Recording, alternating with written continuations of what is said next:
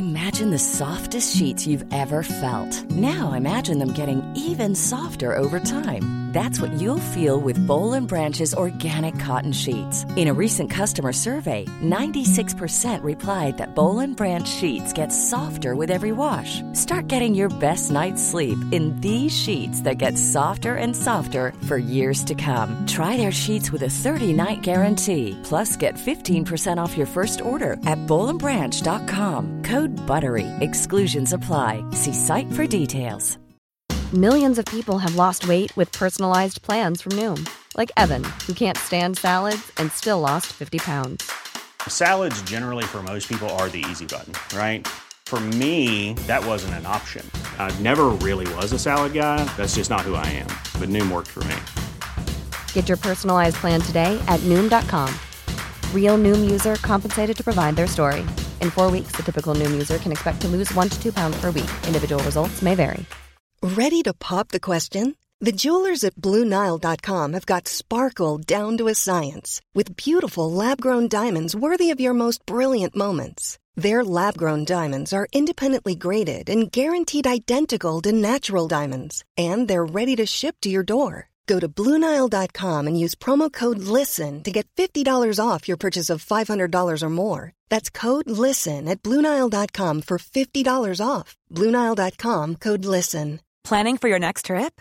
Elevate your travel style with Quince. Quince has all the jet setting essentials you'll want for your next getaway, like European linen, premium luggage options, buttery soft Italian leather bags, and so much more. And is all priced at 50 to 80% less than similar brands. Plus, Quince only works with factories that use safe and ethical manufacturing practices.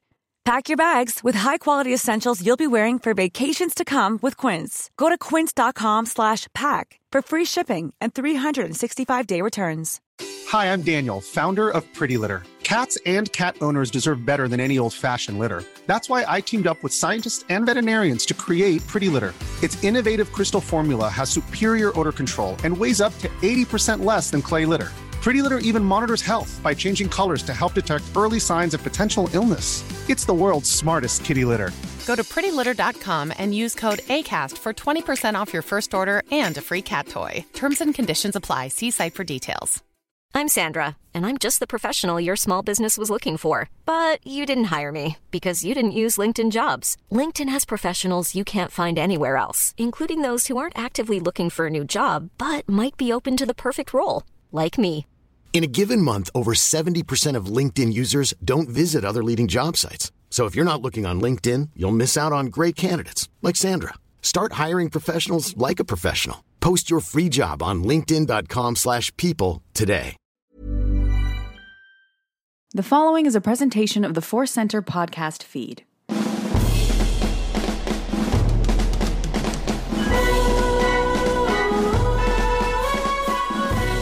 From the center of the galaxy, this is the Force Center podcast feed. I'm Ken Napzok, and this is the 100th edition of Star Wars Ranked, a show that started as about a five minute segment that I thought about putting up on YouTube. Yes, the very genius idea of ranking things in Star Wars. Never been done before, before Force Center. No, it's our version of it. We've had a lot of fun doing it. And uh, that laughter you hear is the great Joseph Scrimshaw. Joseph, welcome to the 100th show. I could not do it without you. Oh, thank you. Uh, I really enjoy uh, being a part of this show, and I just want to be levitating a cake for your 100th episode of Star Wars Ranked. Five cakes, in fact, and then you could rank the cakes. We'll rank the cakes, coconut always on the bottom. So we uh, we knew this was coming. We you know we, we try to schedule it up. Uh, I, I usually get behind on what episodes are forthcoming, and uh, I was like, "Oh, 100 is coming. 100 is coming. Let's do something big. Let's do something special." And we kind of had that thing going. And I was uh, Joseph. I'll be honest with you. I was I was reaching big. Like let's uh, let's our our top uh, uh, changed opinions, uh, big things. And I, I was thinking about it. I was like, you know, who is like the Star Wars character? I'd say Leia is a personification of near perfection in Star Wars. I say Vader is definitely a symbol of a lot of things. We did Palpatine, we did Finn recently, but I'm like, come on. 100th episode of Star Wars Ranks got to be the best Luke Skywalker moments. It's Luke, Yeah. man, right? It's Luke Skywalker. Yeah. And I think Luke Skywalker means a ton to a ton of Star Wars fans. I think he means a ton to the story. We're going to talk about it from, but just from a personal perspective, you and I both being uh, of the age that we grew up with the original trilogy, to me, like Luke is the original. He is the character that I connected with. He is the character that I played in countless uh, comedy sketches. He's the character that I wanted to grow up to be as good as and as noble as. And, uh, you know, I really love all the different Star Wars characters that we talk about. You know, Obi Wan is probably my favorite character, but for me, getting ready for this episode was so great because to me, like, Luke is the original. He is the foundation. He is the base of my love for Star Wars. And it was so great to just go through so many Luke moments, rewatching, going through them in my mind, and just reconnecting to kind of my original love of Star Wars as represented by Luke Skywalker, Jedi Knight, Jedi Master. That's great to dig in a little bit more. I've always known, you know, clearly everyone knows you're an Obi Wan uh, guy, and who who who wouldn't want to be an Obi Wan person? But Luke, I, you know, we know you've t- told some great stories of you and your brother kind of divvying up figures and you get Luke and what you see, some powerful stuff you've shared about what you see in Luke, and some of those themes might come up today. Did you? And I and I fully under, understand what you mean by Luke. Kind of was represents your early love of Star Wars, or your first love, and then did you grow to Obi Wan as the character expanded into the prequel era and all that stuff, or was it always kind of there? Did you like the old old wizard in the desert and just kind of grew from there? Yeah, I was always fascinated by the old wizard in the desert. I remember, you know, I saw A New Hope, you know, at such a young age, even when I was catching glimpses of it when it was on uh, television in the library. And I would ask to go to the library just because they'd be playing A New Hope. And I couldn't get it at home, couldn't see it any other way. Um, when Obi Wan would say, Now, that's the name I've not heard in a long time, a long time that to me was so cool that you could have lived a long enough life that you have these sort of weighty memories. Mm. So I was always kind of fascinated from Obi Wan of like, what's that going to be like to be so old, to be like in your fifties, crazy. um, uh, and so I was fascinated that way. But then I so connected with him as the the young man coming into his own uh, in the prequels era in Ewan McGregor's great performance, and then with the Clone Wars, getting to spend more time with him and the complexity of him, and fans debating whether he is hyperbole and half truth, or you know whether he is this great epitome of what a Jedi could be, flaws and all, all that thing. He's such a complicated character that tracks across the eras that I think that's why I've really gravitated toward him. But like I said, you know, growing up, uh, it's not like I, I like Obi Wan more now. I spend a lot of time thinking about him because there's honestly there's more content with the Clone yeah. Wars and there's this complexity to him. But mm. you know, for the vast majority of my life, you asked me who my favorite character was. Is Luke Skywalker beyond any doubt? You know, to use the the video game parlance, he, he's my main, right? Uh, Luke Skywalker was my guy, and I but I think I spent so much time with him and his moments in the original trilogy that eventually it was sort of like, yeah, I know that, and and I go to different places, uh, and that's what I'm really feeling today as we got to revisit this of like he is and always will be favorite character is not even the right words for it. He's a he's a part of me, you know. Uh, mm. At least I hope he is. Uh, and yeah. he's certainly been a huge part of my life. Everything from the big ideas to the little takes to just the fun nuances of Mark Hamill's performance. It's just it's it's deep in my soul. God, yeah. Well, that's a great, it's a great start to what we're about to talk about here today. Rankin Luke, and for me, I'll say, you know, being a Han Solo uh, kid growing up and growing up with Han, you have a, you know, I think we have a little bit more because of Force Awakens. You get to spend some time with old man Han. We spent a ton of time with old man Luke. We're going to talk about that, but it's for me. I just grew. It's almost like Luke into Obi Wan for you. It's like young Han into old Han for me. journey. But for me, I, you know, I lo- I'm so it was hard for me to choose. We always say that it's a joke. It's hard to choose our Star Wars rank list. There's a lot of Luke stuff to choose, but I grew up overlooking Luke a lot in the 80s and, and even into the early 90s. Just uh, you know, and I don't know why. No real reason. And and um, it was my friendship with Mark Ellis during the early Schmoes days. You know, he is a Luke Skywalker guy. He's and, and you ask him why. You know, he used to when he was in Virginia, he had a license plate that said Red Five all that kind of stuff. and he's like, you ask uh, Mark, what do you what do you love about Luke Skywalker? And he, just looks at you and goes, he's the hero that saved us all.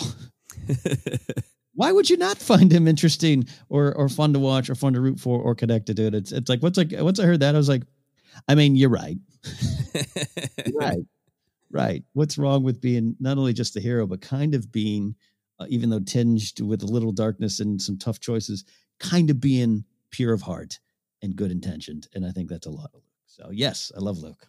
Yeah, yeah, so much to love. I'm so excited to talk about it. All righty. We are going to dive in five to one. As always, honorable mentions will be there. And yes, as you can imagine, a lot of honorable mentions for the best Luke Skywalker moments. Now, we're saying best Luke moments. We've also focused on some specific lines.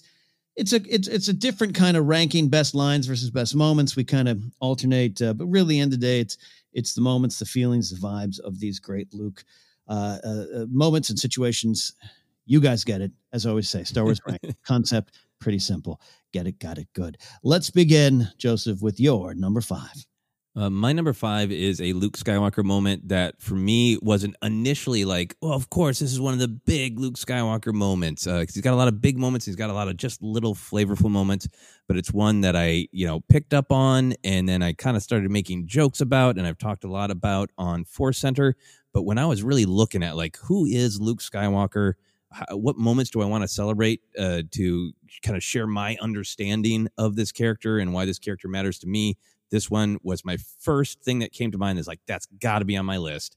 Uh, my number five is from A New Hope. It is the line. It is the moment where Luke Skywalker says, "I care." and I've always loved that line because it's just in the middle of this great uh, character interaction between the big three, between Luke, Han, and Leia. We've had a ton of fun moments as they're running around the Death Star, having uh, great adventures, having the moment of tragedy of losing Obi Wan, escaping the TIEs, and then Leia's laying it out for Han in the cockpit, telling him this is what the droid is carrying. It's the plans of this uh, battle station that we just escaped, and Han makes it clear that he's not in this uh, for her revolution. He's just in it for himself and Leia kind of storms out of the cockpit and passes Luke as he enters and says, Your friend is quite a mercenary. I wonder if he really cares about anything or anybody. And great Carrie Fisher delivery. Uh, and she marches away, and Luke looks after her and has a little shrug and says, I care. and it's not, it's not just the expression that he cares, is that he right. shouts it in that youthful, kind voice and Leia makes no response. She just keeps going. yeah. Because she's in her moment of frustration with Han. She's in this moment of this central theme of Star Wars and a new hope about, you know, if, if you see somebody in trouble, you got to help them. If the whole galaxy is in danger, you know, action versus inaction, doing nothing like Han is proposing is also a choice. Uh, he's, he's being selfish. He's, he's not taking the high road. He's not taking a risk for the greater good of everybody and that's what's really at work. And so it's easy to just ignore Luke Skywalker going, I care. But that to me is the heart of the character. It's why I wanted to start my number five with that of everything we ever see with Luke Skywalker uh, at moments where he is haunted, at moments where he makes uh, a bad choice or a reckless choice. It's never far away. He hmm. cares when he does great good when he goes to rescue Han in Return of the Jedi, uh, when he force projects to Crait to, uh, you know, confront Kylo and let the rest of the Resistance escape at the cost of his own life. It's all because he cares. Uh, but also when he rushes off to face Vader, not understanding what the stakes are, it's because he cares about uh, Han and Leia. When he decides to go back to Dagobah to try to complete his training, it's because he cares. Uh, when he is on Ahch-To, hiding away, trying to get the strength to go through with his idea that the Jedi should end. It's because he cares. It's because he thinks that it's his fault that the Jedi have done more harm than good. Everything about Luke Skywalker, always, even when it's weakness, even when it's hubris, even when it's anger, mm. when it's compassion, when it's defense, when it's knowledge, it all comes flowing from this place of he is, like uh, our friend Mark Ellis said, he is just ultimately good. He's a good person who cares. Mm. It's a great start. It is truly the autobiography, right? I care the Luke Skywalker story. uh, and it's look at the time, you know, it's played. There's a slight play in for the there's the love triangle that never happens, right? There's a little bit of that, a little bit of him just like, but hey, what about me? It's so much more than that. We always talk about the the heart of the story is present uh, regardless of anything that went into the making of the movies, everything this, that you engage with it because it's there, and that being a, this thesis statement for his entire life and, and, and career. And I love that you brought up, yeah, the times that were tough. That and, and at the end of the day, he might lean towards, all right, I better find my way back into this. The force is telling me, and at the end of the day, I know I care. That's the choice I always make, and it all goes back to this moment in '77. That's powerful. It's a big, deep connection. Yeah, yeah. He might get at different points in his career grumpy or cocky or a little disillusioned, but it's never Han. He's never in the moment that Han was in that cockpit where Han's saying, "Yeah, I, I, it doesn't matter. I'm just going to be selfish and you know right. not get involved." It, it's always because he cares. You know, he's on that island because he cares. Great start to the list. The Luke Skywalker story. I care. For me, we're starting off uh, number five. We're going to the Last Jedi, and I'm putting the sequence, but this particular line as well. Luke returning to the Millennium Falcon. It was used so well in the trailer, and we all got uh, emotional and, and really excited about seeing Luke and the Falcon. And it, it, it, it and, and and a lot of that could be tied to our expectations of uh, you know Luke sitting in the Falcon and saying, "Yo, woohoo, let's go into battle," and we know that didn't happen. Uh, instead, what we got here is something I, I, I, would argue is more powerful. It also has um, not just nostalgia, it has a connection. And that connection to the past when Luke says, R2, R2. It's old grumpy Luke sounding the most like New Hope Luke in this. It is, it is, I get just happy every time I see it. It is the same guy. It is the I care guy. He's there. And it's R2, his buddy, his little droid that's been through so much with him. And that whole sequence, which is powerful because R2 knows him and R2 mm-hmm. memory and R2 saying, Hey, you're, you, are not got, not getting involved. And, and, you know, a funny R2 swear word moment too of, Hey, sacred island. That whole sequence is fun, but even though Luke is very clear, like, I wish I could make you understand, buddy. I, I wish I could tell you, I'm, I'm not coming back. Uh, he'll get there eventually and in his own way. But I love that uh, R2's answer to that is just like, here's why you you left that planet. Uh, here's why it is is your sister. It is the cause.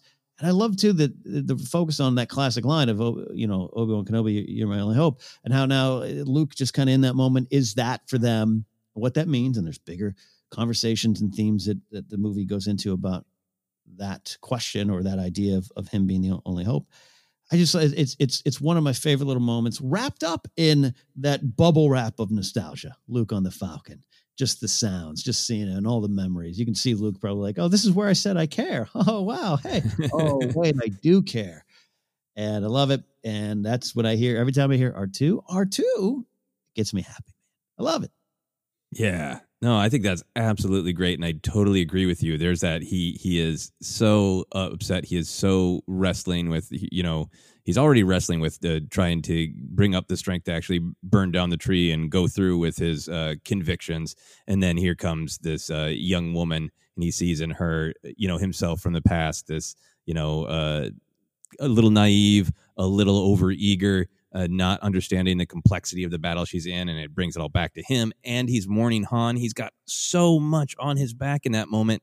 And just for a second, it all disappears because the joy of seeing his old buddy R2 is just really beautiful. Uh, just great delivery uh, by Mark Hamill.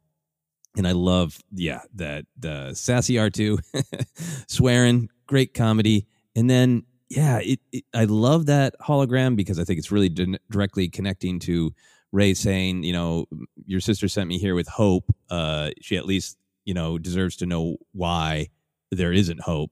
Uh, so you, get that connection to the word hope, and obviously, seeing that hologram is going to connect Luke to that moment when he saw it, and you know, he was pretty much, you know, uh, blasters blazing. The princess, we got to help her uh, but also casting himself as Obi Wan. Like, what if Obi Wan got that message back in the day on Tatooine? Is like, mm-hmm. nah, I you know, I I let down the whole galaxy. You know, mm-hmm. I failed, and Anakin turned to the dark side. Uh, yeah, just sit here, Luke. You shouldn't do anything. Thanks for visiting my hut. Be careful out there. Go home. Yeah, yeah. What what what if uh, Obi Wan had just gone off to Chalmun's and was like, "I'm getting a drink. No, don't bother me." Yeah, yeah. You got your droid's arm fixed. Uh, get the hell out and go home. That's who you're being right now, Luke Skywalker. You know, and, and gets him to that point where, like, all right, I'll at least tell you uh, what the Force really is and and why y- you know, uh, I've got issues with it. Uh, so yeah, great choice. We're off and running here. We got Luke in his thesis statement. Luke looking back to this thesis statement through the eyes of his good droid friend. Now we're up to uh, number four, sir. What do you got? Uh, my number four is a powerful moment. It's a moment of failure. I wanted to include this. Uh, Empire Strikes Back is such a big movie for me, and I absolutely love Luke Skywalker. Ton of great Luke Skywalker moments. We're going to hear more from Empire Strikes Back, but a a part of Luke's journey, an important part of Luke's journey, is his failure, is the reminder that he can be overeager. He can always be staring at the horizon. He does have a temptation to just solving everything uh, by swinging that lightsaber and have a, the same anger in him that his father did, the same fear of losing his friends or his loved ones that his father did. And Empire does a great job of reminding us of all of that. So I did want to include, you know, a favorite moment of uh, of failure, Mm. and I am using as number four. My favorite Luke Skywalker moment is losing his hand, his lightsaber, and learning the truth. Uh, line wise, it's it's hard to make a list of big Luke Skywalker moments without including uh, no, no, that's not true. That's impossible. No, no. Um, there's so much in this whole area that I could include. Um, there's some moments of the lightsaber fight that are super cool that I think Luke actually does like a cool move that, you know, part of me is like, ah, I'd like to celebrate that. But I feel like in order to really celebrate his character, you got to celebrate this moment because it reminds you that, uh, you know, failing is how we grow. Uh, being impatient uh, can be a danger. And those things are not always bad. They're just a part of who Luke is. Uh, he thought he was the good guy who needed to go kill the bad guy with the sword. And that was not the fight he was in at all with Vader. It was an emotional battle. Vader was not ever going to kill him, and he was always going to actually win the fight no matter what. In that, no, no, that's not true. That's impossible. The reaction to that father thing is for Luke, I think, the key moment of Empire Strikes Back. It is the realization that the battle he's in is so much more complicated than he thought, that his place in the galaxy is so much more complicated than he thought, that it, it can't just totally be uh, the bad guy versus the good guy. Uh, so that is the reason that it's so important to me of of his great sort of spiritual moment where he he must he, in order to have that uh, that passionate response he he must feel you know Vader says you know search your feelings you know it to be true like he does right? On some deep level he does feel that connection and realize like well if that's what my father became the person I started out on this journey to be and that's what he is this is so much more complicated. So it's so powerful so emotional uh, and then on top of it there's so much of luke skywalker's journey that can be traced by when he accepts the blade when he throws the blade aside when he loses the blade you know and it's powerful not just that his father defeated him and he made this powerful revelation that complicates and changes everything but it's also like hey you have this illusion that everything is about hitting each other with swords and that's what this battle is about and uh, I, I just relieved you of that illusion the sword is literally gone and you have to face the truth The- yeah. Yeah. Wow. Nice way to say it, huh, Vader? I, love that you included this. I, I just love when when stories teach you just as much, if not more, from the mistakes of the characters or the failures or the losses of the characters. I, I, I just think that's really important and sometimes overlooked. We want our characters to win. We want them to make the right choices. We want to feel good when we're watching them. And sometimes uh, you got to go to the depths with them to really learn about yourself, even in these moments. We, we've talked about Luke's journey in, in, in a simple uh, structure, right? Uh, I, I I find out I, I'm meant for more. I want to be meant for more. I found out maybe I'm meant for more. I want to go be a great warrior like my father. My my second teacher says wars not make one great, and I don't really agree with him. I go off to be a hero, and I get my butt kicked, and I have to figure out in the end to throw down my blade. Right? That, that that's that's the elevator pitch of. Let me tell you the story about this Skywalker kid. so you need this. You need this moment, and it's underrated, maybe not underrated. I think back in the day, maybe maybe because I overlooked Luke a lot in the late '80s, early '90s. Hamill's just right here, just screaming from the gut, um, playing it so well, and it's and it's it's just it just gets you. It's it's it's really a low low moment, and I think you're right. He's you know it's like when I reach for the you know the the the microwavable burritos and they're done. I'm like, no, I know it, I see it, I see the answer. I can't accept it, and I got to move past it. So, uh, not to undercut the importance of this with a uh, well, frozen burritos are important, but yeah, uh, great choice. You got to yeah. go, got to go low to get high.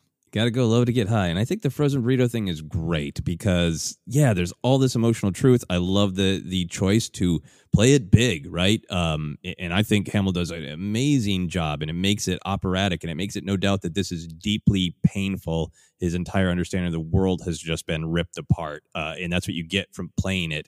Uh, as mm-hmm. big as you do, but it's also what's made it one of the iconic lines, and, and that's a part of the fun of it as we walk through culture too. Of you know, I, I remember doing a uh, a trivia contest, uh, a science fiction trivia contest where they played one of those games where we're going to uh, describe a movie, but we're going to describe it in an entirely different context, and you have to guess the movie. Hmm. And one of the questions was about Empire Strikes Back, and it was like uh, a father um, offers his son to join the family business, uh, and the son says, "No way."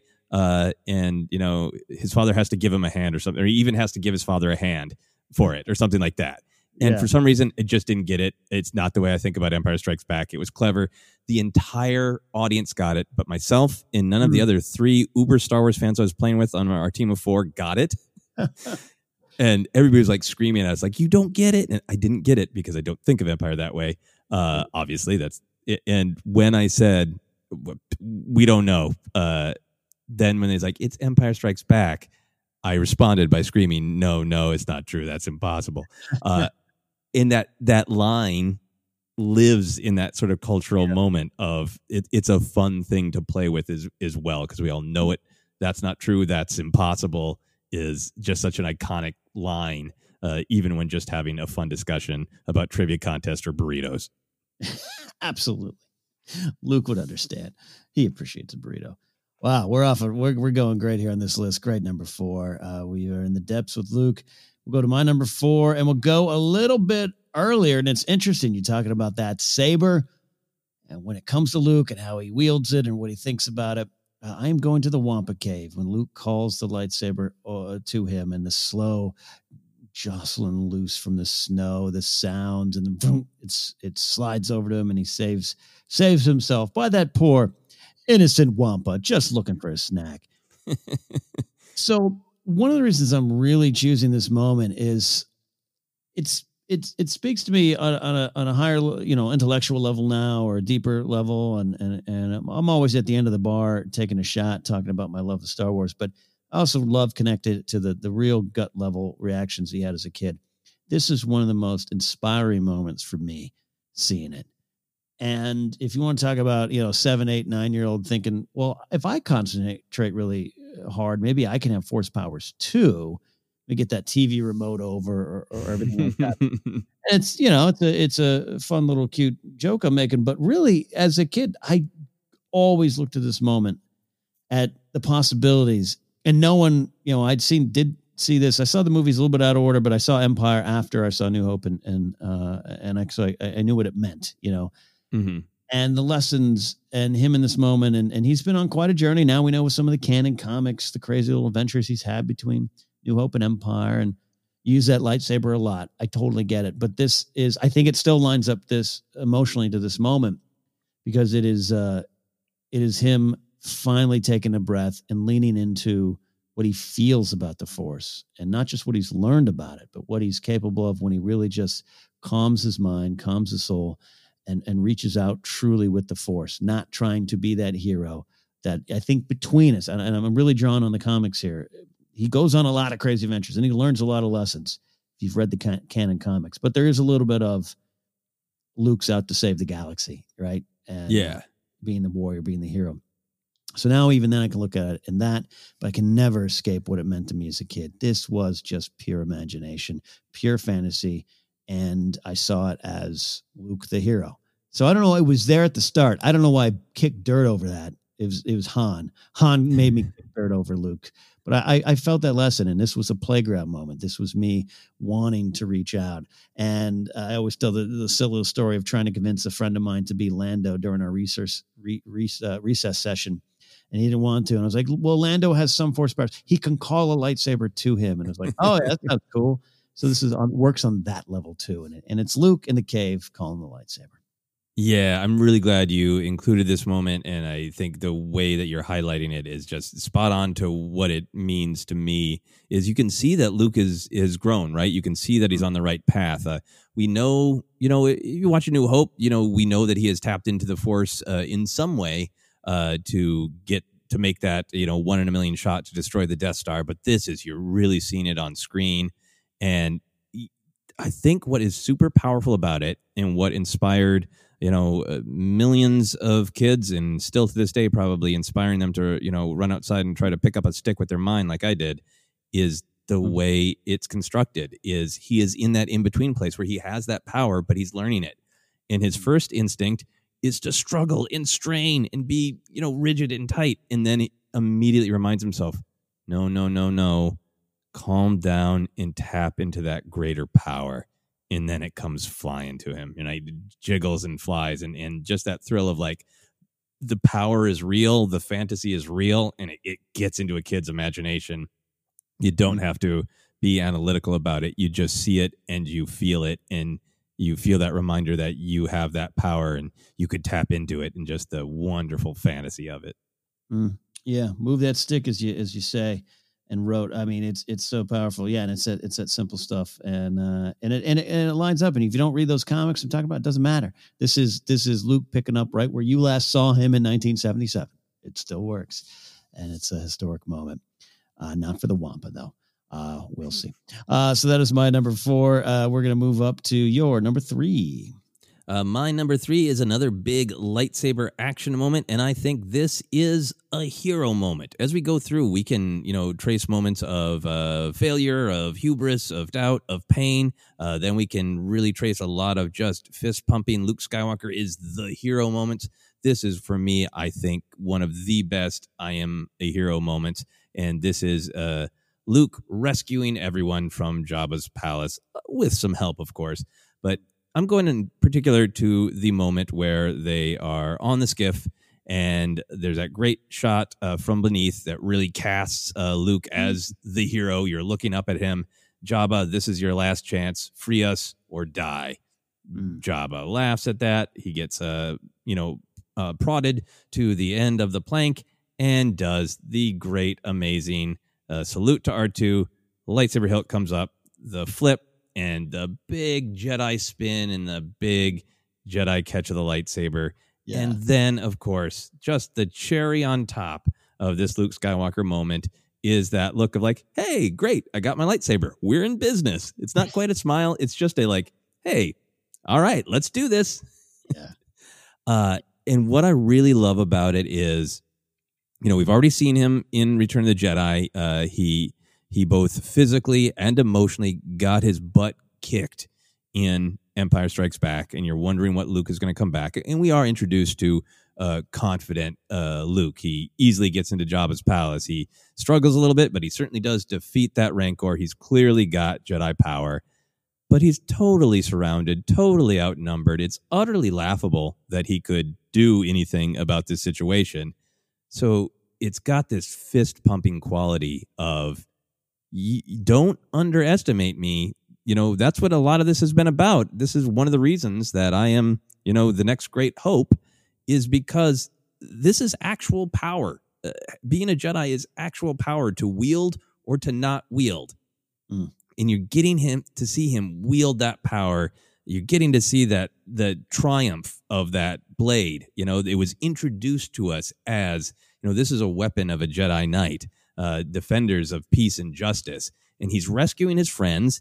He's being noble about it. He's using that sword, you know, like our, our romantic notion of a knight using the sword. And the reason that I really like it, that I can really go on board with it, is it it doesn't feel like uh, simple ass kicking.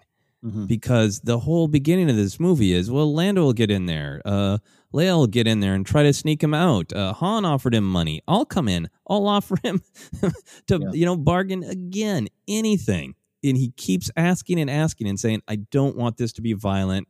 I'll pay you. You, you know, your lost money plus something else. Just let my friend go. Please, just let my friend go." Tries the mind tricks, everything. And so you're really seeing this Jedi philosophy of violence is an absolutely last resort. And he offers it that one last time. This is your last chance. Free us or die. And you could just look at it as like, cool, that's an ass kicking moment. Free us or mm-hmm. die, great line. Then he spins and flips and he gets his lightsaber and he kicks ass. And he does. And that's all great. But it's all at the end of this journey of, I don't want to do this. And I will only do it if it's the absolutely last resort. And then he does because it is the last resort. Absolutely, and it's so deep, and, and, and it works for me. This was the sequence that really pulled me in. Uh, seen it in the trailer. It is Luke. It definitely igniting the green kind of begins here, and so it works on that. But you're you're right. You trace it, and you and you, the DNA of Star Wars. We always talk about it goes to that moment. It goes to the choice, and as you're as you're talking about it, I mean, who doesn't anyone listening to Force Center right now probably has that scene in their head because not only does Jabba laugh, there's that like distant echoey laugh from everyone on the sail barge. and it's kind of like ah, oh, yeah, yeah. They're drinking and celebrating, and, it, and it's and the music and the oh, oh, it's such a great moment, and you can um, enjoy it on that because it is. It I, I always say it's kind of like Luke going full Jedi, even though that's not necessarily right but especially if you're young, it's like, yes, this is what I've been told is is being a Jedi. It you because you're not listening because you're young. You just want to go on the playground. But then and and and Luke, I think as he continues to lose learn uh, as he goes to face Vader, this ain't going to work with Vader and Palpatine. And it's the bigger lessons to learn. But go to this moment. It's uh, a full strength Luke doing what you said, kicking ass, but there is a lot more to it, and it's fun to watch, and you can really analyze it. And that's just a great line, man. Jabba, this is your last chance. Free us or die. Oof. Right. Yeah, and it's it's that's not anger, right? It's Mm-hmm. not like I I'm mad at you for what you did to me and my friends. I'm gonna kick your ass. It's just it's defense. Like uh, you you took my friend and I I do need him back because he's my friend and I care, and so I will do the coolest big flip, catch the lightsaber, ignite it, and let's go. It's uh, I love that moment so much from so many different levels. From the little kid, my hero is you know triumphant uh, to the deeper meaning. Yeah, look, George is going to pull you in. I'll give you some flippity flop, swashbuckling, uh, you know, Errol Flynn, Douglas Fairbanks fun going on here. But hey, stay stay a while. You're going to learn some things, and I think that's what it's all about. So Yeah. Luke- Luke gives Jabba a choice, which slides into my number three. We're going to Battlefront 2. Oh, Cad, you going to that scene again? Yes, I am. I, I'm going to it so much that even in, in dividing up the, the list, Joseph, you knew I was going to talk about this. You knew I was going to bring this up, right? Yep, I didn't even put it on my list because I knew you'd take care of it. I love it. Battlefront 2, the Pillio level. Now, you know, on that Pillio, uh, level, you're what are you to scritters you're you're chopping up and, you know, it's an interesting level, but you get to be Luke and Del Meeko's there and all those kind of things. But there's the the subline that I love that's underrated because that's why I love this whole sequence when they're in the uh, Emperor's vault and Del Meeko raised on Coruscant fighting for the Empire kind of has this point of view of, you know, the dastardly Jedi. They caused all those problems, and Palpatine got got rid of them. I'm paraphrasing all of it, but when the uh, when the Force opens up that uh, storage facility there, um, the the the rent a space Palpatine's got on. Adele's just kind of like, huh? Uh, What? And, and has that question about why would anything Palpatine have be uh, sensitive to the Force or need the Force to open it? And Luke just comes back with a great line. No, uh, I'm telling you that as a boy on Coruscant, you were frightened of the wrong thing. That's great. It's it's kind of a uh, it's insightful line. It's chilling in its own way of just how Palpatine just successfully twisted that narrative, um, starting from the Safe and Secure Society speech all the way up through this this time period, the the, the twenty years between uh, that and um, a little bit more than twenty years going going after Endor here. So I love that that itself. Uh, I'll, I'll break this up there. You, you, uh, that line itself, what does it mean to you? Do you have any reaction to that one, Joseph? Yeah, that one hit me like a ton of bricks uh, Mhm. in a great way. And yeah, the, uh, the, there's a bunch going on here. As a video game level, yeah, you're just Luke Skywalker, just crushing bugs. Mhm. uh, and and earlier, you know, taking out the troopers who are shooting at you and all that. Uh, but then once you get to the cutscenes and the dialogue, it is gold. Uh, and what I really loved about this is exactly what you're saying. We get to really see in a moment between characters the power of the propaganda of the Sith that Palpatine vilified the Jedi. He really turned them into that other that dictators need the people to be afraid of while totally obscuring the truth that he was also a force u- user. And I love that Luke doesn't just turn and give him like here is the Wikipedia article of the actual history Mhm. of the fall of the Jedi and the rise of the Empire. He just uh, I've been saying this a lot in terms of this idea of teaching. He just opens the door so Del Meeko can walk through if he wants to or not. And it's such a great, concise, a little bit cocky, and I like that side of Luke Skywalker. He's a little bit cocky sometimes Mhm. of saying, yeah, no, you should never have been afraid of the Jedi. And in fact, maybe you might want to look into what other kind of Force user might Palpatine have been, and should you maybe have been more concerned about that? Why don't you look into that? Yeah. I'm going to go about my business. I'm gonna go collect this compass. And then, of course, the sequence goes on, and it ends with uh, the line of lines, uh, the uh, the the uh, main event of the sequence here, where um, you know Dell's saying, "You know, I I, I see things that the Empire does wrong. I I I get it, I get it," and, and it all comes down to Luke saying, "You know, uh, a choice, uh, uh, uh, a, a choice to be better." So uh, that's powerful, and and it and it really affected me and uh, you got Walt Williams, Mitch Dyer wrote this scene, and and it affected me because you look back on you you know we got Last Jedi, which changes and causes a lot of problems for some people, and I, I still know friends who kind of struggle with the message. And I'm not talking about you know whether you like the movie or not, but just there's a message there that I think hits people. It's hits people hard because it causes you to look back and I'm I'm really speaking to myself here of looking back at what you just talked about the Jabba moment. That's an ass kicking moment, but it begins with a choice. Luke gives Jabba that choice and here it is that's the core of of some of the the messaging in Star Wars and then it changed my expectations of Del Meeko's to switch sides. He's to, you know, join the rebellion. Uh, he and Iden Versio, right? And it's like that's a real simple on the surface level. Yeah, they're gonna they're gonna change teams, but this just it doesn't. It, it, it just hit me in the way they did it. it. It's so simple. There's the big things, and you can watch the Alderaan being blown up, or maybe it's medical frigates being blown up, and you can be moved by that. But really, at the end of the day, Luke's just saying he, he doesn't even tell him. He does. He Dell's like, whoa, What? what I, I, should not join the Empire." And Luke doesn't say, uh, or, or I should, you know, join the rebellion. Luke doesn't say, "Yeah, I need you to join the rebellion." He just says, "That's a choice for you to make, and, and your heart's going to tell you, and, and and the change is going to come from your heart." And Yeah. that's where it really hit me is kind of. It isn't surface level Wikipedia. Del Delmico joined because he saw this and he reacted to it this way. It's so emotional and it's so spiritual. And that's why I love this scene. And I go back to it and I talk about it over and over again until you're all sick. Love it. It's really good. Yeah, I really I think what's so powerful about it to me is that it brings a lot of these big ideas down to like this uh, personal, intimate interaction between these these two people, uh, and does successfully pull the video game playing in because you're having the fun uh, being Luke Skywalker and force pushing the stormtroopers and you know shooting their blaster fire uh, back at the Imperials and uh, you know Del Meeko has that line. I'm paraphrasing because I haven't played in a while of like you know you know why didn't you uh, you know, Luke frees him, right? Uh, and he's like, why didn't you, you know, hurt me? I saw what you did back there. And he's like, you know, they didn't give me a choice. You did. And I think that's what it really gets down to that, the free us or die, the whole Jabba walk of like, here's the deal. You're, uh, you're hurting people or me.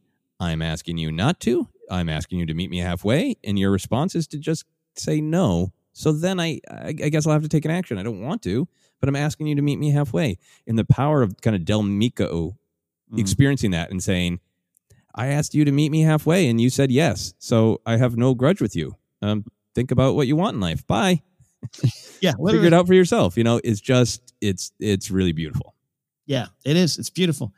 and and, and in a video game and, and a video game that some people uh, didn't like you know like it, it just it, the stories are everywhere and this is why modern star wars does a great job for my money and they got my money uh, to connect to this base level stuff that was always there and i'm sorry it was always there and you may have seen the original trilogy and you just focused on ass kicking luke igniting the green that was there as well. But this is there, it's present, and this is a lesson. This was a lesson for me, even in 2017, playing playing the game. So uh, there you go. That's my number three. A choice, a choice to be better. But what is your choice for number two, Joseph? Uh, my number two is Luke Skywalker passes his Jedi trials. At least that's my interpretation of what's happening. Uh, this is, I think, going to be featured on almost every list of great Luke Skywalker moments.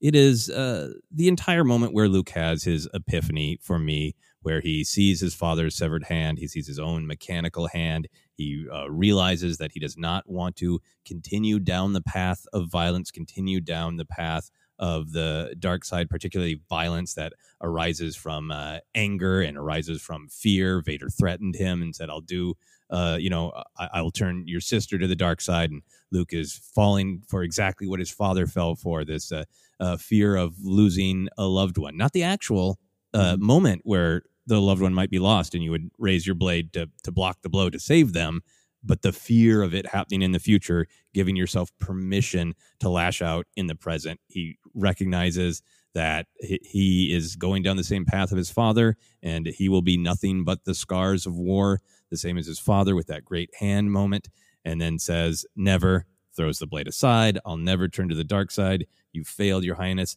I am a Jedi, like my father before me. Head nod back to his father in case anybody had any doubt of who his father was. Uh, so we've talked a lot about this moment, Ken, and I do really love um, so much about it. The symbolism of, you know, in this battle, in this moment, I'm not going to win by fighting. I'm not going to win anybody win any battles or convince anybody of anything by swinging this saber. I'm just going to take myself to a dark place that I don't want to go. Sometimes the right choice is to just throw aside the the blade, uh, and that's a, a, great choice, a great message for sometimes a victory comes through pacifism. Mm-hmm. I think I call it his Jedi trial because I think this is why Yoda is saying, in order for you to be a Jedi, one thing remains: you must confront your father. Mm. because it is not just all about the galactic war. It's not about the can the Jedi ever overthrow the Sith. It is about Luke's personal journey with his father and how he feels about him and the symbolism of his father. Uh, it, the older I get and I rewatch these movies, I just marvel at how great and concise and specific Luke's journey is as tied to his father. Obi Wan tells him about his father uh, as this great Jedi Knight, uh, when Luke decides to leave Tatooine. He says he wants to learn the ways of Force and become a Jedi like uh, my father. We catch up with him again in Empire Strikes Back, and Yoda asks him, "Why do you want to be a Jedi?" And Luke says, in an almost kind of disinterested, just brushing it off way, oh, mostly because my father, I guess. He's not examining it for what it means. It's just been this goal that he is uh, he's shooting for, and then he learns the complexity of who his father is. He tries to save his father, and then here is his Jedi trial where he has to face his father, the actual individual, and the image of what his father has become either this twisted person full of violence and hate, or this good person, this noble Jedi who was Anakin Skywalker. And I love that in this moment, Luke passes his Jedi trial and he doesn't need Yoda. He doesn't need Obi Wan to tell him. He doesn't need his, eh, you know, father Anakin to return and say, "You did it, son." He knows mm. that he has passed his Jedi trial because this is what it was coming face to face with his own legacy, with the his own potential for violence or potential for anger and hatred, and saying no to it, saying nothing is more important than me saying no to the darkness and yes to the light. And he's accomplished that goal that he told Obi Wan that he wanted to go on on Tatooine in A New Hope, and he is finally a Jedi like his father before him. Mm. And it, yeah, I love the highlight. You, you, don't need you don't need Force Ghost Yoda or Force Ghost Obi Wan showing up to help him in the fight, or him the message. He knows. He knows. He feels it. It's there. It's present. The journey is complete. Uh, we've talked about the context of the time, the big buff heroes of the day, and here is uh, here's Luke, uh, just normal man making his way through the uh, mythic journey, throwing down the weapon he uh, he thought he needed to use the whole time. Right in this particular moment, it's just powerful and it's simple. You know, I, I don't think Lawrence Kasdan and and uh, yeah, Gary Kurtz in Empire and Howard Kazanjian and uh, Return of the Jedi and George and Richard Marquand they're sitting they're sitting down and it's not it's it's there. They're like, here's here's what it is, right? it's all there. It's yeah, all yeah. Going and this and that, it's there. Yeah, it's about Luke's journey, but it's also just about the power of that choice. You know, we talk about redemption a lot with Vader or Kylo Ren, and I think a lot of us get tripped up on that word redemption because it can imply forgiveness. And I think you know Luke's been trying to get through to his father because he senses that goodness. He senses the goodness that we know is there, that he knows is there, and he's trying to get through to it. And he, he gets kind of close, but he just can't get through. And I really feel in this moment, it is an acceptance of, I believe that good is there, and I want to win with compassion. I don't know if I'll win. My Vader might get up and kill me. Uh, mm-hmm. Uh, the Emperor might kill me, but I don't care. I'm going to choose the light in this moment. And what's so important to me in this moment is compassion and mercy. It's not forgiveness. It's not like, Dad, you know, it's fine, all the things you did. It is just, I don't want to be what you became. I won't lash out at you. I will show you mercy. Right. I will show you compassion and that faith that the light can be enough, that compassion and mercy can be more powerful than hate and anger. That's also boiled up in this moment, and it's just such a huge personal and philosophical triumph for Luke and the light side. Mm, and it's big. It's so big. And that's not even our number one. And later after the break, we're going to put one moment in the Hall of Fame, but that is some powerful stuff. That's your number two. And then speaking of mercy and maybe not giving up on his father, but kind of letting it happen, letting the force lead everything forward. Uh, we're going to my number two. We're going to Crait and we're going to Luke appearing, not showing up, but appearing, as we learned shortly after this moment, to Leia, 3PO, and the whole team there. And this is the final conversation he has with uh, uh, Leia on screen. Uh, we know uh, if you read the uh, the novel Rise of Skywalker, they do have some communications uh, from beyond the grave. This is our moment as a fan to to as fans collectively to sit with Luke and Leia together on screen.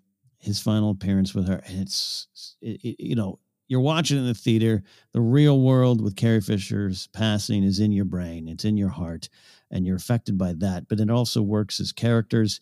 And I'm highlighting the line, no one is ever really gone, which I would say is one of the signature lines of the sequel trilogy. And yes, you can use it in a trailer to set up Palpatine. but going to this moment, and I've, I've kept going, I, I, I especially between eight and nine in that time period where I'm looking at this moment and being like, will Kylo Ben be saved? Will he be redeemed? And and Luke feels I'm not here to turn him, but that's Luke kind of saying that's my journey. And Leia feeling, yeah, I know my son is gone. And Luke counters with no one is ever really gone. Uh, and what that actually means and how it was easy, especially for me. I got caught up with like, I guess Luke can't be the one to do it. He must die. Um, so I mean that I just I go back to the scene a lot and it stands out to me and it works for me as a fan just on again seeing them together on screen. And I know you know you can go and you can go into it of you know we didn't see more of them together on on screen which uh you know might burn some people about the sequel trilogies and I really do respect that take and I understand it fully. Mm-hmm. but you have the moments you do have including Luke on the Falcon with R2 and this one just have that much more just oomph for me and I go back to this scene a lot, and it's sweet and it's tender and it's funny. But because of this line, no one has ever really gone. It's powerful and fuels the story going forward. So uh, I'm going to Luke on Crait, giving this message to Leia. Yeah, I think that's a great to pick out that moment to pick out that line. That line is so beautiful and peaceful and bittersweet and hopeful uh, from Luke, and it does such heavy lifting because uh, it's it's talking about Han, right? Because the dice are involved. Mm-hmm. Um, it is you know, and that is wonderful setup for what he later tells uh, Kylo slash Ben of you know you're if you strike me down in anger, I'll be with you always, just like your father, which really sets up how much just the memory of his father is going to mean to Ben in the Rise of Skywalker. It, it is that moment of sort of bonding over that mutual loss uh, between uh, him and Leia of Han. It's definitely explicitly about Ben. Uh, and I think for me, I've always really taken that as, uh, you know, Luke says, you know, I, I've come to confront him. I can't save him. And I really like that because uh, I know uh, some people don't understand how Luke could see good in Vader and try to bring him back to light, light but he couldn't try with his nephew. And I, I understand uh, that perspective. But for me, it's always been like, I'm the one who failed him. Mm-hmm. So he's not going to listen to me about trying to come back to the light, but he might listen to Han. Mm-hmm. He might listen to you. And I think saying, I can't bring him back, but no one's ever really gone, uh, is te- is giving Leia hope, and I think that's particularly powerful because that's so been the theme of of Star Wars, but in particularly, really explicitly, the Last Jedi. That Leia is the bearer of hope, and mm-hmm. she's trying to pass that on to Poe, and she's just starting to succeed in that idea of you know we have to survive because we're the spark, you know, we're the hope, uh, and it's really explicit about like the hope has gone out of the galaxy, nobody's answering our call, and here comes Luke to basically just give his sister uh, some some hope. You know, she yeah. sent Rey to that island to find Luke with some hope, and she's just about lost it. Probably the lowest moment for Leia in, in the entire arc of the Skywalker saga. And there's her, bro- her brother to try to give her some some of that hope that she's always carried back. Mm. Yeah, right. Yeah, which um yeah, because you're right. Something you said about Leia sending Rey out there, and Rey does have that little exchange about you know you know, basically, you've not coming back. Leia needs to know why.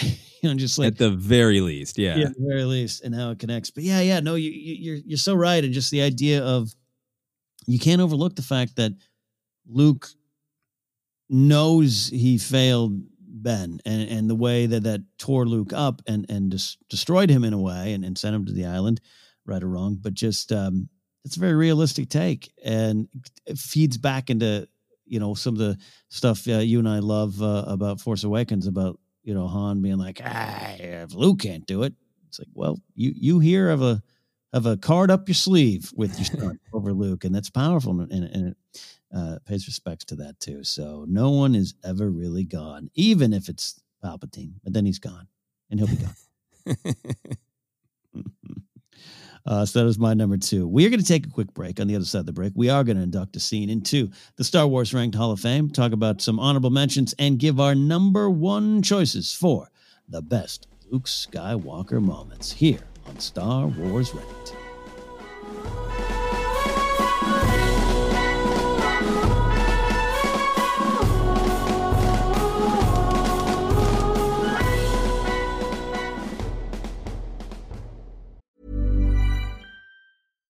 If you're looking for plump lips that last, you need to know about Juvederm lip fillers. With Juvederm Volbella XC and Juvederm Ultra XC, your lip look, whether it's subtle or bold, can last up to one full year with optimal treatment and no additional maintenance. Find a licensed specialist and see if it's right for you at Juvederm.com today. That's J U V E D E R M.com. Add fullness to lips in adults over 21 with Juvederm Volbella XC or Juvederm Ultra XC. Do not use if you have severe allergies or a history of severe allergic reactions, or if you're you're allergic to lidocaine or the proteins used in Juvederm. Tell your doctor if you have a history of scarring or taking medicines that decrease the body's immune response or that can prolong bleeding. Common side effects include injection site redness, swelling, pain, tenderness, firmness, lumps, bumps, bruising, discoloration, or itching. As with all fillers, there's a rare risk of unintentional injection into a blood vessel, which can cause vision abnormalities, blindness, stroke, temporary scabs, or scarring. For full important safety information, visit juvederm.com.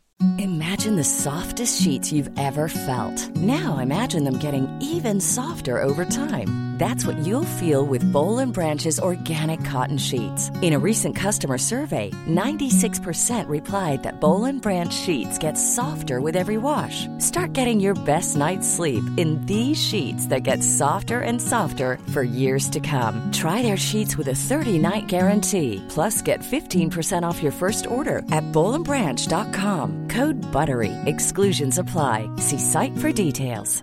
Ready to pop the question? The jewelers at BlueNile.com have got sparkle down to a science with beautiful lab grown diamonds worthy of your most brilliant moments. Their lab grown diamonds are independently graded and guaranteed identical to natural diamonds, and they're ready to ship to your door. Go to BlueNile.com and use promo code LISTEN to get $50 off your purchase of $500 or more. That's code LISTEN at BlueNile.com for $50 off. BlueNile.com code LISTEN. Even when we're on a budget, we still deserve nice things.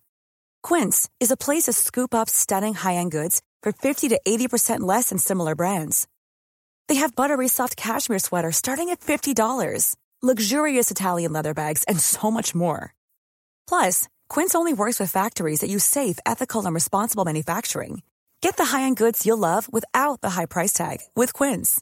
Go to quince.com/style for free shipping and 365-day returns.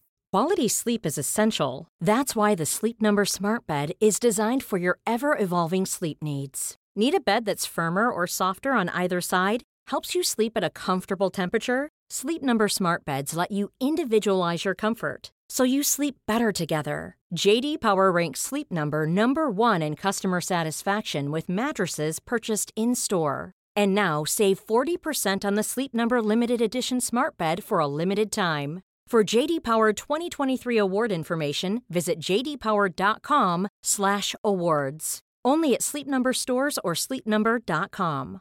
I'm Sandra, and I'm just the professional your small business was looking for. But you didn't hire me because you didn't use LinkedIn jobs. LinkedIn has professionals you can't find anywhere else, including those who aren't actively looking for a new job but might be open to the perfect role, like me.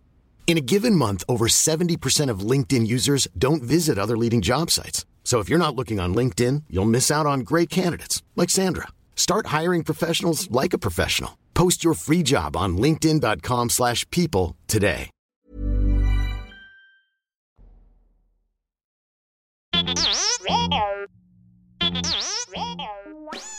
Hey, Force Center friends, make sure you're keeping up to date on all the great content from Jennifer Landa. Whether it's YouTube, Instagram, or TikTok, you whippersnappers, Force Center's own Jennifer Landa continues to bring you fun, informative, and insightful laughs and moments.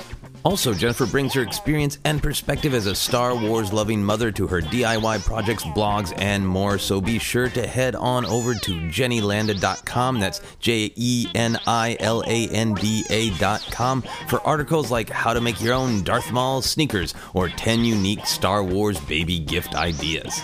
Follow Jen on Twitter and Instagram at Jennifer Landa and on TikTok as Jennifer Landa 1138.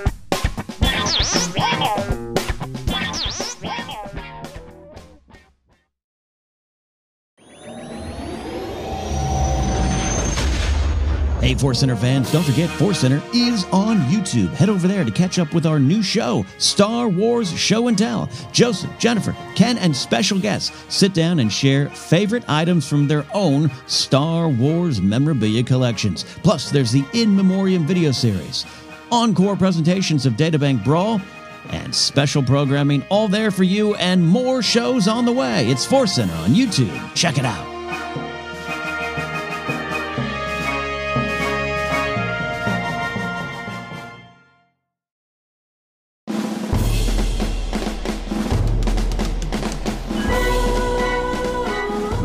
To Star Wars Rank. Me and Joseph Scrimshaw are looking at the best Luke Skywalker moments in Star Wars. I guess you could count the Muppet Show as that as well.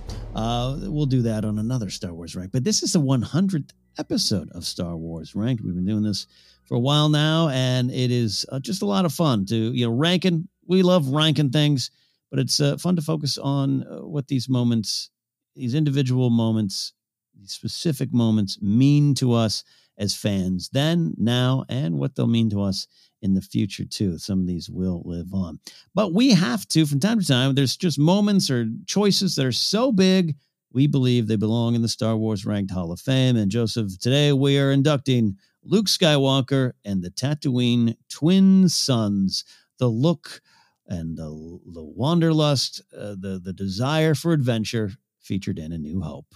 Going in. Yep. What do you think about this? Yeah, and the music, you know, the incredibly powerful Force theme. Mm-hmm. Yeah, sometimes when I watch A New Hope more recently, I sort of marvel at the, you know, some executive could have said, "What's that for? Cut that out." And it doesn't serve any narrative purpose. He's just looking at the sun. So what? It's such a beautiful and poetic moment. It is so short but so powerful and just tells us what this is. It is a kid dreaming of adventure but also kind of on this deep soulful way knowing that there's something more out there. I i have power i have belonging and someday i'll find it. And it's just so great and so powerful.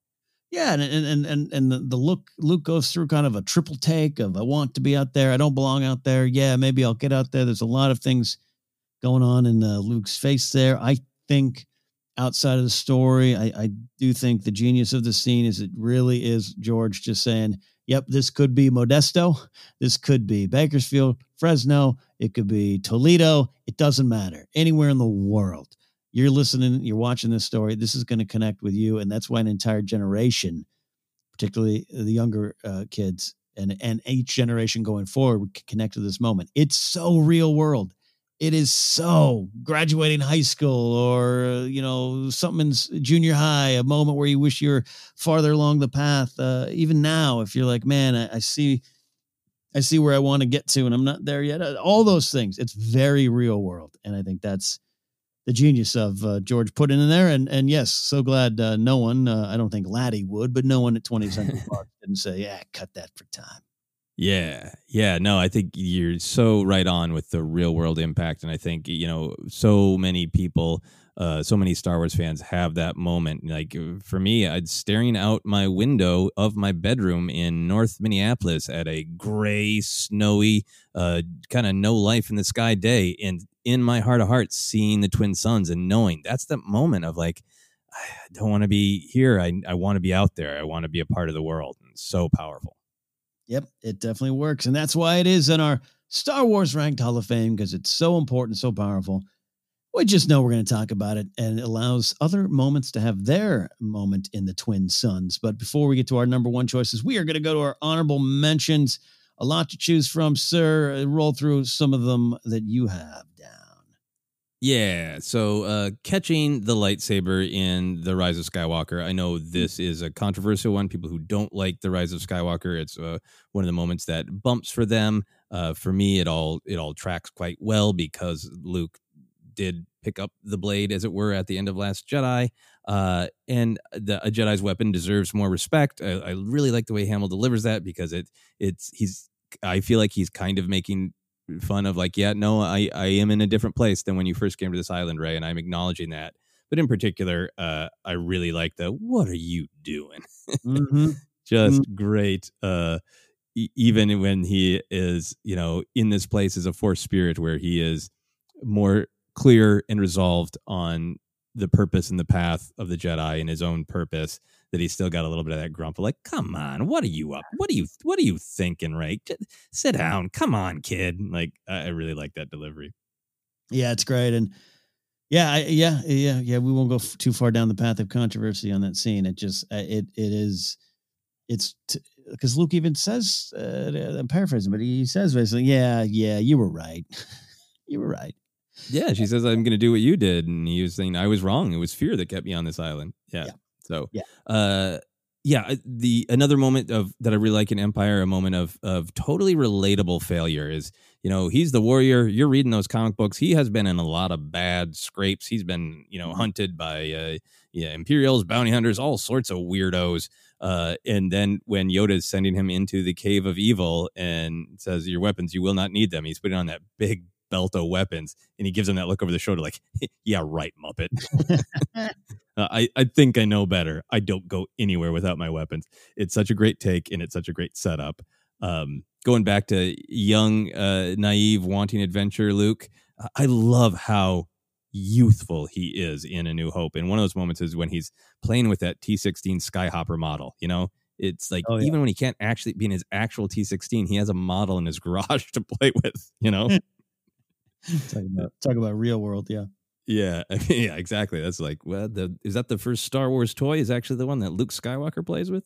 Um, just for a, a really cool moment, because I think it has uh, affected me so much. Is the uh, a lot of great uh taking down of hoods, hood reveals in Star Wars, but uh, in Return of the Jedi, you know, when he brings the hood down, you will bring Captain Solo and the Wookiee to me.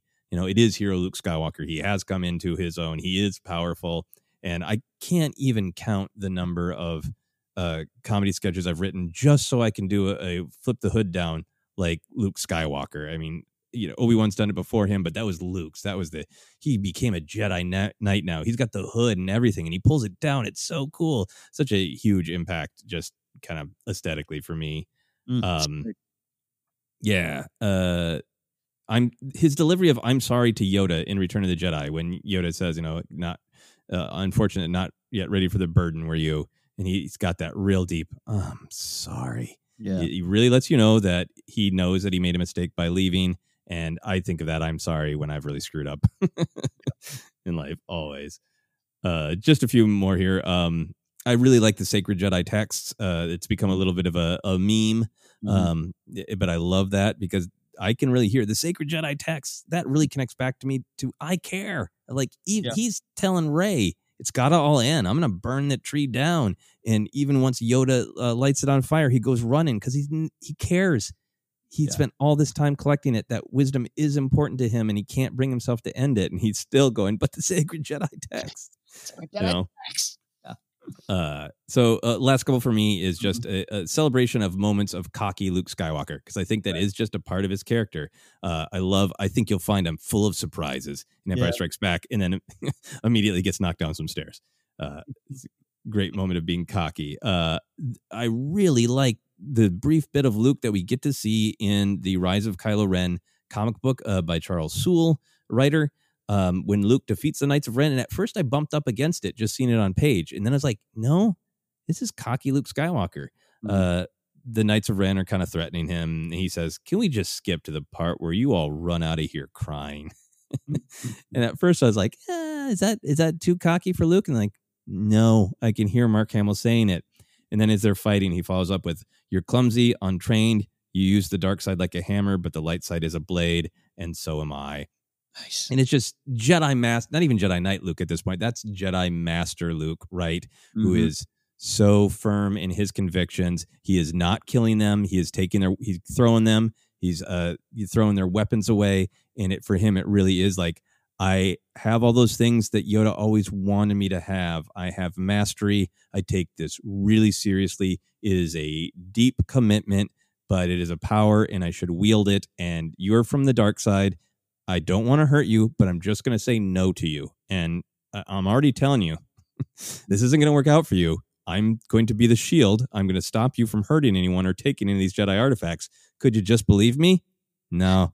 All right then. So just great, great cocky, great, uh, great Jedi. And then my final one is the the shoulder brush in the Last Jedi. Uh, Oh, yeah. Great moment, great taunting, great cockiness, great gif, great all around. The shoulder brush. If you can make a gif out of it, it's great. That's a great list. A lot of lot of stuff in there. Uh, so uh, I'll go into some of my runner ups. Uh, I love. I was especially watching this weekend, watching the scene of him and Leia on uh, the uh, the bridge there in Bright Tree Village during the celebration. Uh, Him laying down the truth and just the simple "You're wrong, Leia. You have that power too," which was used so well later on in the Force Awakens, uh, one of the teaser trailers. I just love that. It's simple. It's powerful. Uh, it carries on. It's a good catchphrase. It's all the things and uh, underrated. Luke running off to face his destiny, you know, uh, and doing even though as uncomfortable as it may be, and, and having to, you know, it's Leia in the moment can't fully understand until maybe this line of, "Well, this is the rebellion. The fight's here. What are you doing? We need you." And he's like, "No, no." You, as as she'll say to Rey later on, he's basically saying, "You have everything you need right now."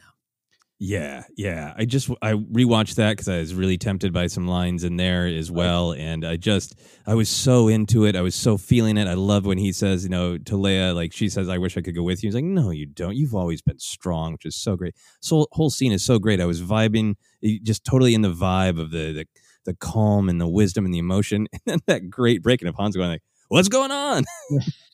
on. Oh, it's great. Uh, going to Empire Strikes Back, Luke calling to Leia. We, you you've mentioned this a lot. This is a great moment, and it, and it speaks to a connection uh, that was uh, there beyond anything that you know, brother sister, if that was planned then or that. I, I'm not even concerned about that. The fact that in his moment he calls to Ben that that ain't working, and he just knows, he just feels Leia in that moment. It's a great Leia moment for her to feel and have the confidence to be like, there's a weird feeling, maybe even a voice in my head. I don't know. We got to act on it. But I love that Luke, almost similar to the Wampa Cave, fighting Ben, Ben. Let me just hang here, connect with what I feel and what I know. And ah, it's Leia. I got to call it Leia. I love that force moment for Luke. Yeah, it's a good triumph moment for Luke mm-hmm. in Empire. Uh, speaking of triumph, how about a good throw? Uh, the greatest skull throw ever. Luke killing the Rancor, uh, throwing the skull. I was terrified of the Rancor as a kid, so I always loved this throw because it meant that sequence that was terrifying me would come to an end. good job, Luke. Overall, I mean, I this this almost this is one of those like almost there. It's just Luke's Luke's passing, his death, uh, his peace and purpose, the final shot, twin suns, him fading away. I it just it it get it got it got me more after and it gets me more now than even the first couple times I saw it. First time I saw it, I thought, oh, they kept him alive. Oh wait, no, he's not. He's dying, and I, that was I had to process that. Which, as we always say here at Force Center, it's okay to take a second and process what you really feel about something. But that gets me more now, and in trying to come to terms with Luke dying, I always go back to this idea of like, what did I want in the place of that? Did I want him to be cut into two? Did I want him to crash, be blown up, ju- you know, f- take a, a, starship into a sun to save the day? What did I want? This is beauty. It's it's poetic, um, and it's got this peace and purpose that they can say in the movie. That's why they they say it. It's good, and I just I just love this moment, Luke's death. Yeah, and I think it has a a this great uh, connection even to that moment in Empire of like I remember feeling so many different things. Um, but uh, when I first watched Last Jedi, but uh, you know, I, I loved the the great reveal, and and it, it, it sort of just overpowered everything else that I'd just seen in Last Jedi, and and I just loved it so much. Um, but then when he's first struggling up to that rock, he's he's straining for something, and it, I really think it is to call out to Leia and call out to Rey, and and let them know that he is very happy with the choice that he made, and he, and he is ending this journey and starting a new one heading off into that uh, horizon of the force with peace and purpose is so powerful. It's great. A couple more from me. Luke and the thala-siren and the green milk. I just love what it represents. It is this is what you want. This is what you found. Ain't it grand? And and, and, and you know how it works for Rey. There's that moment of Rey, like, look at this beautiful creature in the ocean. Oh my gosh, I'm smiling. Oh, and this creature. There's so much going on. It is a, such a talked about scene. So many people don't like it, want it to be cut uh, they would have wanted Ackbar's funeral in the place of this, not to bring up any of those old kind of conversations, but I just watch it again, see it again for the first time. This is a real Luke Skywalker in the moment scene. I love it. And and the green milk ain't half bad at Galaxy's Edge either. Agreed. It is. I am not a legend. I am a guy who can get green milk in his beard. A couple, two left here. Uh, Luke taking out the AT-AT Walker by hand. I almost put this on my top five list because this is a playground moment for me. Love this one. Just it, it doesn't get more cooler than well, my ship's crashed, my gunner's dead. All right, let me just grab the cable myself, run up and use that weapon I have. Toss grenade in there. Just love it. Yeah, yeah, and just narratively important to Empire Strikes Back to see him as the warrior and to see his power as a Jedi make a mm-hmm. difference mm-hmm. to the battle, and it does because he yeah. can single handedly bring down a, yeah. an AT-AT. He's a star player. Going to Rise of Skywalker, you already kind of mentioned the scene, so I don't want to uh, didn't want to put put it uh, on the big list here, but all the stuff going on with Rey, I think it's great. And uh, him raising the X-wing, I'm sorry, I love it. It is full circle journey. Uh, him not being able to do it on Dagobah, and he can do it now. I don't know. It just works for me. Sorry, I still like pineapple on pizza too.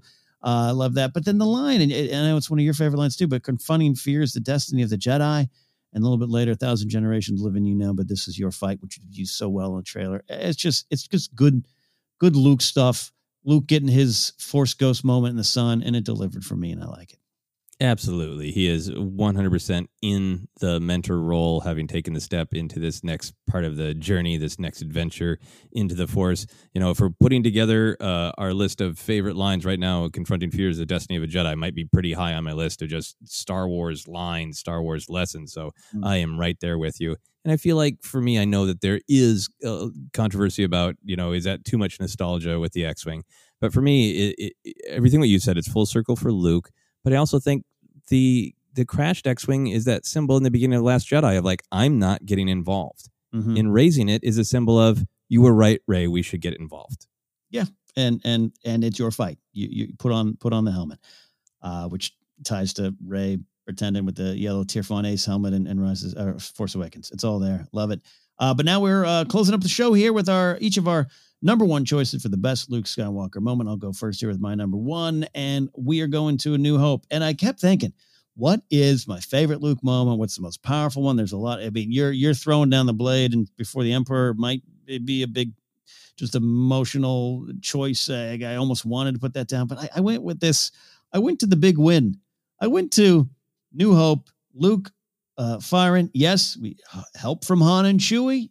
Absolutely, help from the X-wing and Y-wing pilots that paid the price before him. Yes, there's there's a lot uh, that went into this moment. But Luke Skywalker turning off his targeting computer, firing the proton torpedoes to take out the Death Star. But the line specifically of Luke, your your computer's off. Is everything okay? Uh, uh is anything wrong? Uh, nothing. I'm all right. I just love that. You want some advice? You want something on a T-shirt or a bumper sticker? Everything around you going wrong. If you could just go to what you believe in go to that i care go to the thing where you're blindly trusting this voice in your head but it's really the voice of your feeling your instincts and what you just kind of know of what you're capable of and what you can do in the moment and the chaos around you everything on the line rely on yourself here uh, and, and, others again I, I, think it is important that han comes back and help it, it all factors in and it's luke kind of saying i was put here for this and this is what i know i can do so nope i'm all right we got it. Boom, boom. The day is won. You'll get a medal for it. You'll get a good career. But it's it's this it's it's Luke winning, man. It's Luke saving the day. It is Mark Ellis would say, Luke being the hero. He saved the day for us. So that is why it's my number one Luke Skywalker moment. Yeah, it's Luke paying off the title that Lucas added after the film came out, A New Hope. It's the moment, you know, Obi Wan Kenobi, you're my only hope. This is the moment where Luke becomes a new hope, and you know, there you, you said all the great things about it, uh, the symbolism of you know trusting your intuition, of of seeing that you have this uh, ability, this power. Uh, you know, you can talk about it as a as a force thing, as a chosen one, but I think the metaphor is for everybody. And like you got a PowerPoint uh, presentation that you're doing, great. Turn off the targeting computer and, and trust yourself. You have the power. That's what's great to me about this moment, and I just really love celebrating it from you know taking a big step back from how well we all know this moment and imagining yourself in that cockpit and like Mm. The entire galaxy is depending on you. Everyone on that moon is depending on you. They're about to be obliterated. Everyone in Rogue One died for this. Mm. And your choice is trust the absolutely traditional logic that the computer will do the targeting or listen to the voice of a ghost in your head. and just the power of him seeing that, ah, this feels right I'm going to believe in myself. I'm going to believe in what uh, what feels right. I'm going to believe in in my power, and I'm going to take the risk to believe in myself, and that's what pays off. Ah, man, absolutely. It's all the lessons. It's all right there. And great shot, kid. That was one in a million. Love it. Love it. So that's my moment. What is your number one Luke Skywalker moment? My number one was really, really uh, difficult to choose, uh, but uh, you know, I got really interested in I Care as a is a frame uh, for Luke Skywalker that he we can see obviously when he cares uh, about people and when he's out out being a hero, rescuing people and defending people and saving people. And I think on Ahch-To when he's so tortured, he cares so much. He's so wanted to not repeat the mistakes of past Jedi. He so wanted to do well by Leia and Han's son, his nephew Ben, and he he failed for just a moment. And he takes, he knows, he knows that Ben was always going to wrestle with light and dark. He knows that that Snoke got to him, but he takes all that blame on himself uh, because he cares. So I was thinking about that, and I was thinking about Luke's journey with the lightsaber of when he chooses, like it's it's a hero's blade, and I will use it against uh, Jabba and his men because I've given them every other opportunity. So you know, without anger, I'm gonna rise up with this uh, blade, and I'm gonna defend my friends. Uh, moments where Del Meeko, where he, he's like, "Hey, I would really rather not use the blade on you," and Del Meeko's like, "I would not too," and they're both like, "Great." And then moments where like if I lash out at Vader or Emperor with my blade right now, it's just going to be out of hate and anger, and it's it's not going to do any good. And he goes through this entire journey of wrestling with the blade. The blade's what made him uh, fail uh, Ben symbolically. Of Ben's going to cause all these things in the future, and he thinks for just a second, I should I should ignite the blade and defend against all the horrible things that Ben's going to do, and then he feels horrible about that. So he's he's wrestling with caring he's wrestling with that blade. In the moment to me that that really ties that all together, all those lessons and all those battles, is force projecting to Crait in the big picture, uh, standing there as the legend of himself in that I'm out in the galaxy, being a Jedi Master outfit uh, that he had.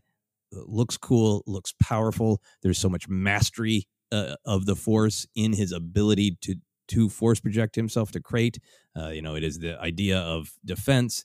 It is the idea of holding that blade, his original blade, the one that Rey tried to offer to him twice, and the, the symbol of "I will, uh, I will take that," and all that to me really gets boiled up into that line where he responds to Kylo's threat to basically kill everything, kill the Resistance, kill the Jedi, kill all all the past, and Luke says, "Amazing! Every word of what you just said is wrong. The rebellion is reborn today."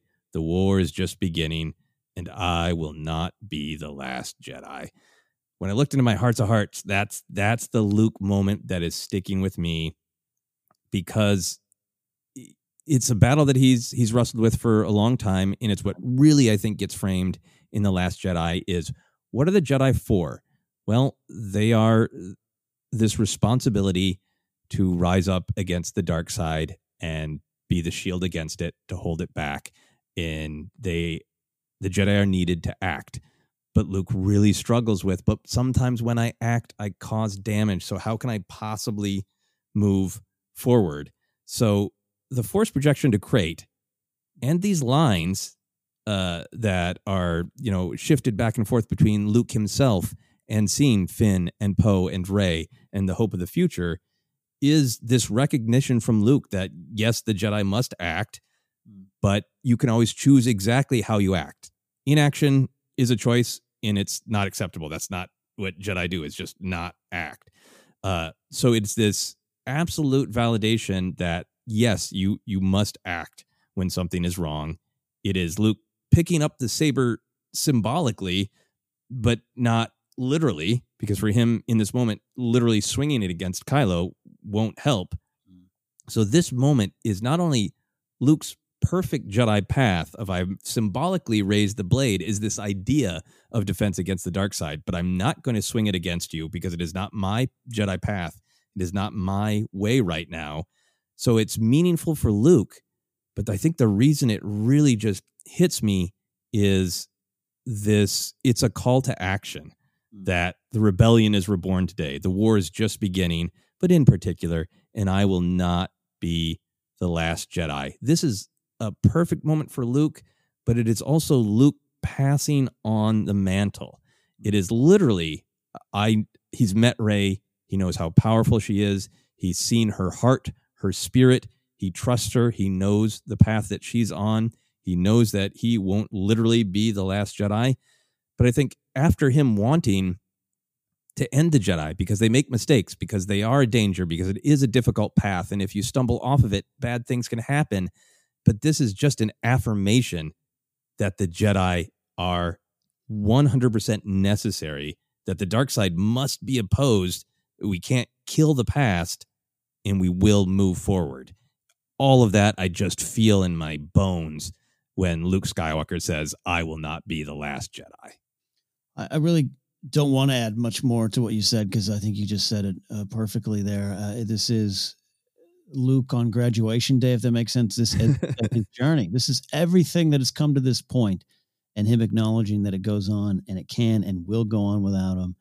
It's powerful. It's done so well, and the shots of everyone and ending on Rey with the rocks. It just it, it moved me then. It moves me now, and yeah, everything we're talking about. You you, you just you brought it together so well. There's all the moments, the choice, the lessons, the failures, everything, uh, and uh, this Luke. We always talk about Luke returning in his own way, and it all boils down to this line. And it's just it's also a little bit of that Luke cockiness, right? A little bit of that too. Every oh yeah, sure. Every word you said is wrong. Is yeah. is definitely cocky. but I think, uh, yeah, I, I think I'm so glad that you framed this episode too about talking about Luke Skywalker as the hero because he he he fails, he fumbles, he makes uh, mistakes, he has doubts, but ultimately he's a hero. And I will not be the last Jedi is absolutely a hero statement you are right to trust yourself and you're right to to stand up when something's wrong.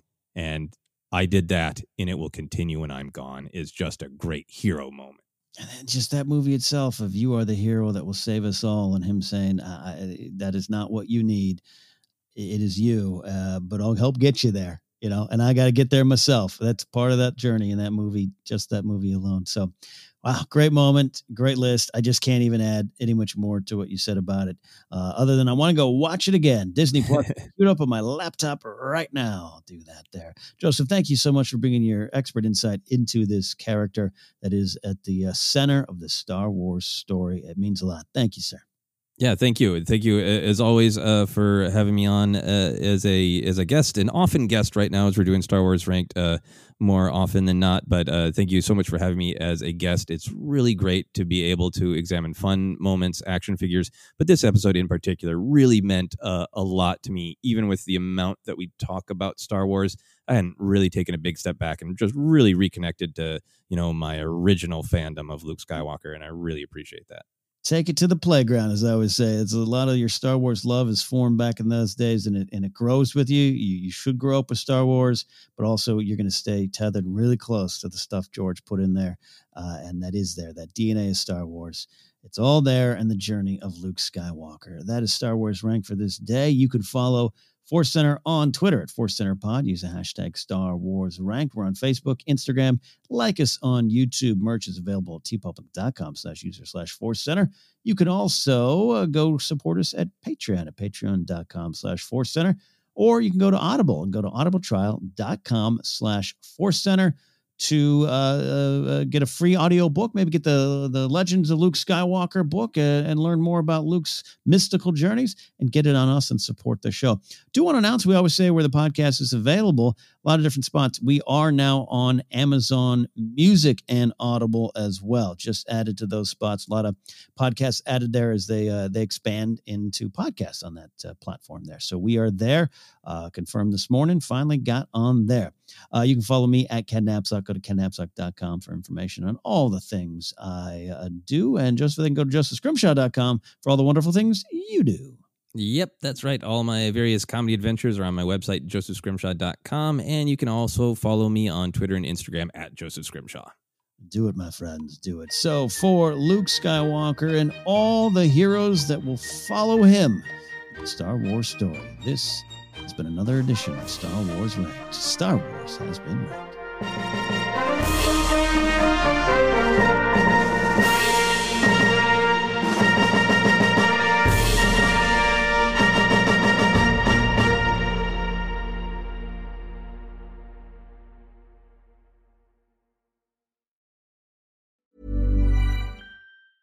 Mom deserves the best, and there's no better place to shop for Mother's Day than Whole Foods Market. They're your destination for unbeatable savings, from premium gifts to show-stopping flowers and irresistible desserts. Start by saving 33% with Prime on all body care and candles. Then get a 15-stem bunch of tulips for just $9.99 each with Prime. Round out Mom's menu with festive rosé, irresistible berry chantilly cake, and more special treats. Come celebrate Mother's Day at Whole Foods Market. A lot can happen in the next three years. Like a chatbot may be your new best friend But what won't change? Needing health insurance. United Healthcare Tri Term Medical Plans are available for these changing times. Underwritten by Golden Rule Insurance Company, they offer budget friendly, flexible coverage for people who are in between jobs or missed open enrollment. The plans last nearly three years in some states, with access to a nationwide network of doctors and hospitals. So, for whatever tomorrow brings, United Healthcare Tri Term Medical Plans may be for you. Learn more at uh1.com.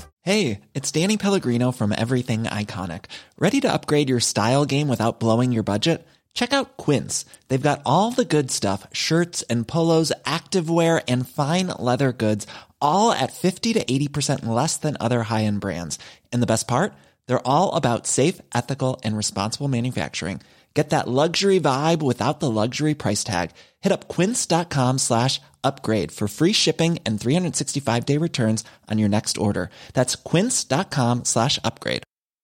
Hi, I'm Daniel, founder of Pretty Litter. Did you know cats tend to hide symptoms of sickness and pain? I learned this the hard way after losing my cat, Gingy. So I created Pretty Litter, a health monitoring litter that helps detect early signs of illness by changing colors, saving you money and potentially your cat's life. Pretty Litter is veterinarian developed, and it's the easiest way to keep tabs on your fur baby's health right at home. Go to prettylitter.com and use code ACAST for 20% off your first order and a free cat toy. Terms and conditions apply. See site for details. A lot can happen in three years, like a chatbot may be your new best friend. But what won't change? Needing health insurance. United Healthcare Tri Term Medical Plans, underwritten by Golden Rule Insurance Company, offer flexible, budget friendly coverage that lasts nearly three years in some states. Learn more at uh1.com. Planning for your next trip? Elevate your travel style with Quince. Quince has all the jet setting essentials you'll want for your next getaway, like European linen, premium luggage options, buttery soft Italian leather bags, and so much more. And is all priced at 50 to 80% less than similar brands. Plus, Quince only works with factories that use safe and ethical manufacturing practices. Pack your bags with high-quality essentials you'll be wearing for vacations to come with Quince. Go to quince.com/pack for free shipping and 365-day returns.